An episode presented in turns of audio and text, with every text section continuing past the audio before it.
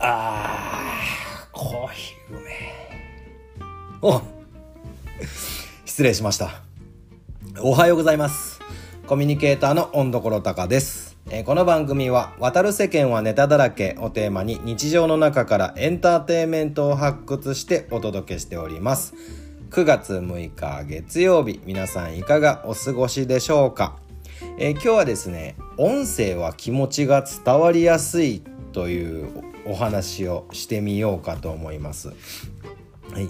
えー今朝あのいつも通りですね柴犬キコちゃんの散歩に行ってたんですね。はい。でなんかこう夜のうちに雨が降ったらしくて路面が濡れていて、うん、ちょっと涼しげな朝でした。日が出てくると暑いんですけどね、うん、涼しげな朝でした。そんなキコちゃんがですねある場所で止まってですねあの溝側溝の側溝を流れている溝を側溝と水は一緒。側溝を流れてる水を眺めてるんですよ。でもキコちゃん結構水眺めることがあるのでまあそのままにしてたんですけどなかなか今日目を離さなくてですね。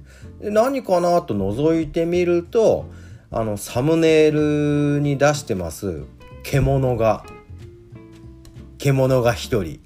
そこにいたんですね。で彼か彼女か分かんないですけど、まあ、彼と仮定しましょうか。彼何してたかというと穴から出てきてその側溝を流れてる水を飲んでたんですよ。うん、ハクビシンなのかイタチなのかなんでしょうね。分かる方いますか？どっちどっちなんだろうとかどれとも違うんかな、うん、まあその獣くんがね水を飲んでるんですよ。でまあそれを眺めてて、まあ、1枚写真を撮って、まあ、それでビクッとすることもなくスーッと穴の中に帰っていったんですね。はい、という現象を説明する言葉ありますね。穴から出てきて水を飲む。この言葉例えばこれ LINE で送られてくるとするじゃないですか。穴から出てきて水を飲む。これ画像がついてたらなんとなくわかりますよね。あでも画像なしにこう届いてき送られてきたらまず何のこっちゃって思うのと同時に多分読む人によってその音が多分違うと思うんですよ頭で変換されてる音が。うん、それはその人があのー楽しい時とか調子悪い時とか怒ってる時とかなんかこうワクワクしてる時とか、まあ、そういうモードによってそのテキスト自体の頭で変換される音声って違うと思うんですね。例えばなんですけど同じ言葉なんだけど穴から出てきて水を飲むという言葉。これまず1個目が「穴から出てきて水を飲む」だったらちょっと妖怪っぽくないですか？妖怪水飲みみたいな。僕は昔あの妖怪大図鑑を見て妖怪赤なめっていうのを見てすっごい怖くなっちゃって子供の頃もうお風呂場で目つぶってシャンプーするのもすっげえ恐怖になったことがありました。はい。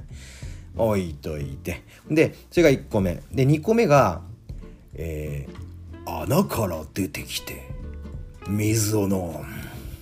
これじゃああんま上手じゃない。のもう一回やっていいですか？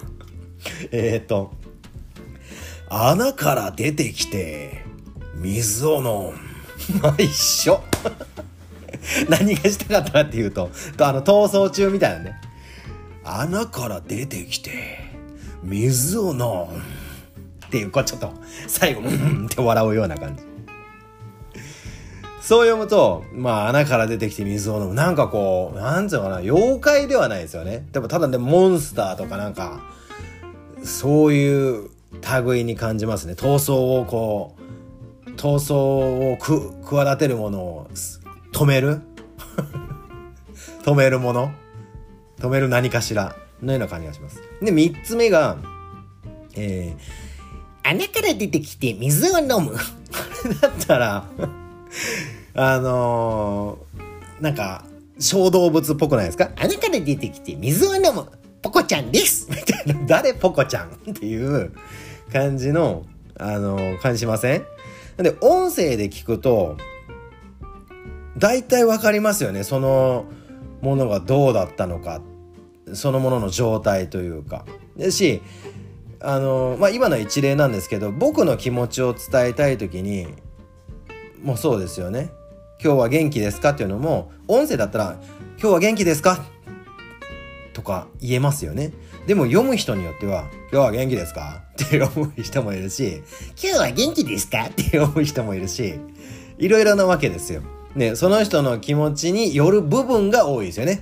目で見るだけのテキストというのは。うん。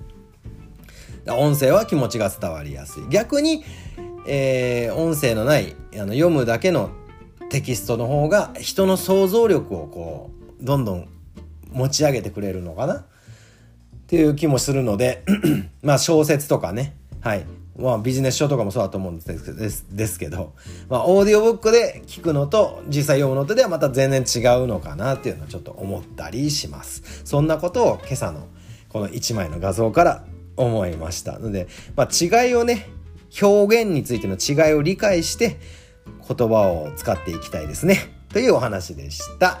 はいそれでは今日も楽しくて愉快な一日をお過ごしください。温どころたかでした。さよなら。